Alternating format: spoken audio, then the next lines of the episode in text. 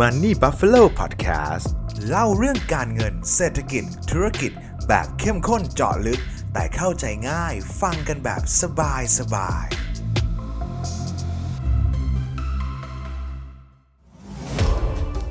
Samsung Galaxy Tab Active 3 แท็บเล็ตพันอึดสุดแกร่งทนทานกว่าพร้อมลุยทุกกิจกรรม เป็นเจ้าของได้แล้ววันนี้ที่ samsung.com ในโลกของคริปโตเคอเรนซีการหาเหรียญที่ดีเพื่อลงทุนว่ายากแล้ว การเก็บเหรียญของเราอย่างปลอดภัยก็เป็นเรื่องที่ท้าทายเช่นกัน Hardware Wallet มีส่วนช่วยเรื่องนี้ได้อย่างไร เรามาหาคำตอบด้วยกันนะครับยินดีต้อนรับทุกท่านนะครับ กลับเข้าสู่รายการ Money Buffalo Podcast นะครับ ช่วงนี้เนี่ยก็ต้องยอมรับจริงๆนะครับ ว่าการลงทุนในคริปโตเคอเรนซีนะครับ มาแรงแซงทางโค้งนะครับ สื่อทุกสื่อนะครับ นักลงทุนหลาย ๆ ท่านเนี่ย ก็เริ่มหันมาให้ความสนใจเรื่องของคริปโตเคอเรนซีมากขึ้น โดยเฉพาะการนำเงินไปฝากอยู่บนโลกของ d e f าแล้วกันนะครับ ทีนี้ผมว่ามันก็เป็นเรื่องที่ดีนะครับ ในมุมหนึ่งถ้าเกิดเรามองว่าเราเป็นนักลงทุนแล้วกันนะครับ ที่ไม่ได้จำกัดอยู่แค่ว่าเราจะต้องลงทุนในหุ้นลงทุนในอสังหาริมทรัพย์นะครับ ผมเชื่อนะครับว่านักลงทุนหนึ่งคนเนี่ยสามารถมีพอร์ตการลงทุนที่หลากหลายได้ ไม่ได้จำกัดแค่สินทรัพย์ใดสินทรัพย์หนึ่งนะครับ ซึ่งผมก็เป็นนักลงทุนคนหนึ่งนะครับ ที่มีการกระจายการลงทุนนะครับไปในหลากหลายสินทรัพย์มาก หุ้นเอยตราสารหนี้เงินฝากคริปโตอสังหาริมทรัพย์ทองคำเนี่ยครับเอาจริงๆ คือผมมีหมดเลย เพราะว่าส่วนตัวผมนะครับค่อนข้างเชื่อในเรื่องของ asset allocation นะครับเอ่อมันคงไม่มีสินทรัพย์ตัวไหนที่มันวิ่งขึ้นได้ตลอดเวลาแล้วก็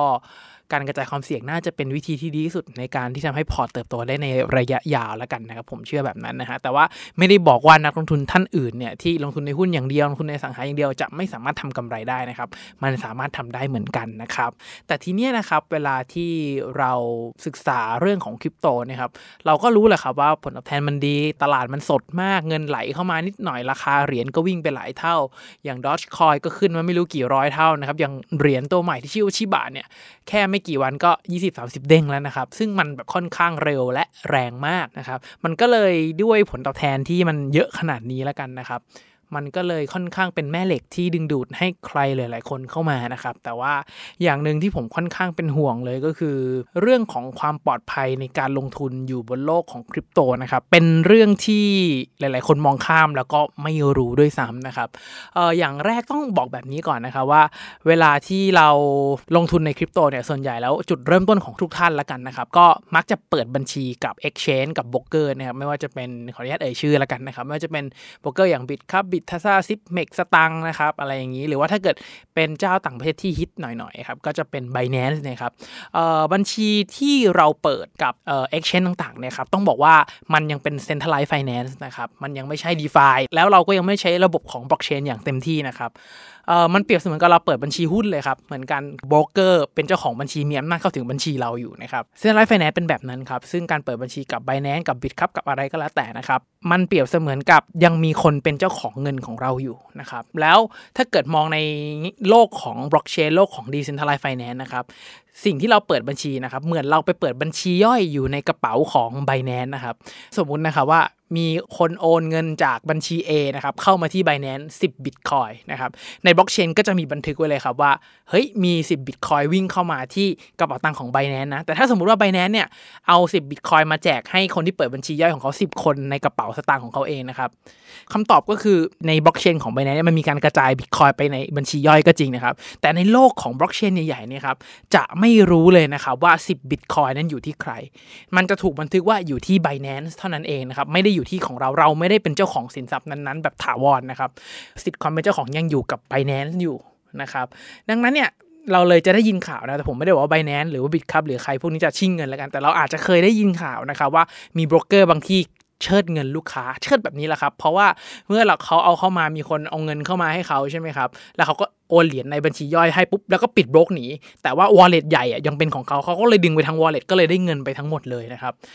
แล้ววิธีแบบนี้ครับ มันก็เลยค่อนข้างอันตราย ดังนั้นในมุมหนึ่งของคนที่ลงทุนคริปโตเคอเรนซีหรือว่าอยากออกไป d e f าครับ เราจะต้องรู้จักสิ่งที่เรียกว่าการเปิด wallet ของตัวเอง ที่เป็น wallet ของเราจริง ๆ นะครับ ที่เราจะต้องเข้าถึง wallet แล้วสามารถเอาเงินออกไปโลก d e f าได้อย่างแท้จริงนะครับ โดยการที่สมมติว่าเราซื้อเหรียญอยู่บน exchange อยู่บน Binance นี่ยครับ เราก็สามารถโอนออกมาอยู่ที่ wallet ของเราได้เลยนะครับ พอเราโอนออกมาที่ wallet ปุ๊บเนี่ย ทีเนี้ยเราจะอยู่บนโลกของ d e f าเต็มตัว เราจะเป็นเจ้าของ wallet เราเต็มตัวแล้วนะครับ ความเสี่ยงอย่างแรกเลยก็คือ ถ้าสมมติว่าเราทำ password หายก่อนนะ ผมใช้คำว่า password ก่อนนะครับ password หายปุ๊บเนี่ยกระเป๋านี่หายสาบสูญแน่นอนนะครับ ดังนั้นนะครับต้องระวังนะครับ ทีนี้ครับพอเรารู้สึกว่าเราอยากออกมาบนโลก d e f าเราอยากทำ farming เราอยากไป staking นะครับเห็นมันได้ยิวเยอะดีครับ บางเหรียญให้ผลตอบแทนเป็นพันเปอร์เซ็นต์นะครับ อย่างแค่ฟาร์ม stable coin ก็ได้20-30%แล้วถูกไหมครับ มันก็เลยเป็นที่ดึงดูดมากๆนะครับ แต่นะครับมันมีอย่างหนึ่งคือ เวลาที่เราจะเปิด wallet ใหม่ที่อยู่บนโลก d e f าเนี่ยเราจะได้สิ่งหนึ่งครับที่เรียกว่า seed มา อยากให้ทุกท่านจำคำว่า seed ไว้นะครับ seed เนี่ยครับคือใช้คำว่าตัวอักษรเป็นคำนะเป็น word ภาษาอังกฤษแล้วกันนะครับ12 ถึง 24 คำ แล้วแต่แพลตฟอร์มที่เราใช้นะครับไอ้12 ถึง 24 คำเนี่ยครับถือว่า เป็นตัวอักษรตามลำดับเนี่ยครับ เป็นเหมือน password เป็น master key ของเราเลยนะครับ ในการเข้าถึงกระเป๋าสตางค์ของเรานะครับ ใครก็ตามที่มี seed ตัวนี้นะครับ สามารถเข้าถึงกระเป๋าสตางค์เราได้ทุกที่ทั่วโลกนะครับ ดังนั้นไอ้ seed ที่เราได้รับมานะครับ ผมก็จะแนะนำขั้นตอนแรกเลยว่า ห้ามถ่ายรูปนะ เพราะว่าผมเชื่อว่าเวลาถ่ายรูปก็จะถ่ายเก็บในมือถือถูกไหมครับ ห้ามถ่ายรูปลงในมือถือ ห้าม cap screen นะครับ อย่างบางแอปพลิเคชันถ้าเกิดเราได้ seed เรากด cap ปุ๊บเนี่ยแอปจะเตือนเลยว่า เฮ้ยคุณสร้างกระเป๋าใบใหม่เหรอห้าม cap screen เพราะว่ามันมีโอกาสโดนแฮกได้นะครับห้าม cap screen ห้ามถ่ายรูป ห้ามพิมพ์ลงในอินเทอร์เน็ต ห้ามพิมพ์ลงในไลน์ห้ามเก็บไว้ในโน้ตนะครับ สิ่งที่ดีที่สุดก็คือการบันทึกเป็นตัวอักษรเก็บไว้ในที่ต่างๆ ตามบ้านต่างๆครับ ห้ามอัปโหลดขึ้นออนไลน์ ห้ามใครเข้าถึงข้อมูลเลยเพราะว่าถ้าเกิดมันเข้าถึง seed ตัวนี้ก็ตามนะครับ นั่นหมายความว่าเขาสามารถเข้าถึงสิทธิ์การใช้กระเป๋าสตางค์ของเราได้ทุกที่ทุกเวลาเลยนะครับ ดังนั้นมันถือว่าเป็นความอันตรายมากๆนะครับ ดังนั้นถ้าใครอยากจะใช้โลก DeFi ต้องรู้จักวิธีรักษา seed นะครับ ห้าม cap ห้ามอะไรเพราะว่าเราจะได้ยินข่าวเรื่องของการเรา capture seed นะครับ แล้วก็ถูกแฮ็กเรามีการพิมพ์ลงเก็บไว้ในไลน์แล้วก็ถูกแฮ็กนะ เพราะเดี๋ยวนี้มันมี AI มีบอทมีไวรัสต่างๆ มากมายเลยครับ ที่มันพร้อมเข้ามาจะขโมย พอเขาเห็นคำเรียงกัน 12คำหรือว่า 24คำเนี่ยเขาก็แค่ลองไปพิมพ์แล้วก็เข้าถึง wallet เราที่ไหนก็ได้บนโลกนะครับ เพราะว่า การที่เปิด wallet นะครับผมต้องเรียนทุกท่านการที่เราเปิด wallet เนี่ยเงินเราไม่ได้ถูกเก็บไว้ใน wallet นะครับแต่เงินเราถูกเก็บอยู่บนระบบบล็อกเชนนะครับซึ่งไอ้เงินที่เราถูกเก็บอยู่บนระบบบล็อกเชนเหมือนเงินลอยอยู่ในอากาศเลยครับแต่ไอ้กระเป๋าสตางค์เราเนี่ยมันเป็นเหมือนกุญแจนะครับในการเข้าถึงสิทธิ์ในการโยกย้ายเหรียญโยกย้ายเปลี่ยนกรรมสิทธิ์เหรียญที่อยู่บนบล็อกเชนนะครับดังนั้นหมายความว่าใครก็ตามที่มี seed ตัวนี้นะครับ มันก็จะสามารถ เป็นเจ้าของเงิน สามารถ control ทิศทางเงินควบคุมสิทธิ์ในการโยกย้ายเงินของเราได้ทันทีนะครับดังนั้นเรื่องของ seed จึงสำคัญมากนะครับ ทีนี้ครับเวลาถ้าเกิดเราอยากเปิด wallet เนี่ยมันก็จะมีหลายรูปแบบเลยครับ ซึ่งณปัจจุบันที่ได้รับความนิยมนะครับ มันก็จะมีอยู่ 2 แบบหลักๆแล้วกันนะครับ paper wallet คงโยนทิ้งไปเลยนะครับ ช่างมันไม่มีใครใช้แล้วนะครับ อย่างแรกคือ software wallet ครับ software wallet ที่สะดวกที่สุดก็ผมว่าก็คงหนีไม่พ้นแอปพลิเคชันที่เราใช้บนมือถือ ไม่ว่าจะเป็น MetaMask นะครับไม่ว่าจะเป็น Trust Wallet นะครับพวกนี้จริง ๆ ถ้าาเกิดถามผมเท่าที่ผมศึกษามานะครับ ถามว่าปลอดภัยไหมนะครับ ผมใช้คำว่าปลอดภัยประมาณหนึงนะครับ แต่ยังไม่ที่สุดนะครับ เหตุผลก็เพราะว่าเวลาที่เราดาวน์โหลดแอปพลิเคชันมาครับ แน่นอนว่าตอนที่เขาให้สีดเราเนี่ยมันไม่มีทางเลือกอื่นนอกจากโชว์บนหน้าจอให้กับเราถูกไหมครับ ดังนั้นไอตอนที่สีดมันโชว์บนหน้าจอ 12 ตัวเนี่ยครับถ้าเกิดมันมีแอปพลิเคชันบางแอปที่เราลงไว้นะครับแล้วมันมีไวรัสอยู่แล้วมัน capture screen หรือว่าบันทึกหน้าจอเราไปในช่วงนั้นพอดีแล้วเขาเห็น 42 ตัวนี้นะครับสมมุติ โจรเขาเห็นแล้วกันนะที่สองตัวนี้เขาก็สามารถเข้าถึง wallet เราได้เลยนะครับ ซึ่งเราไม่รู้นะครับว่าในเครื่องเรามีหรือเปล่า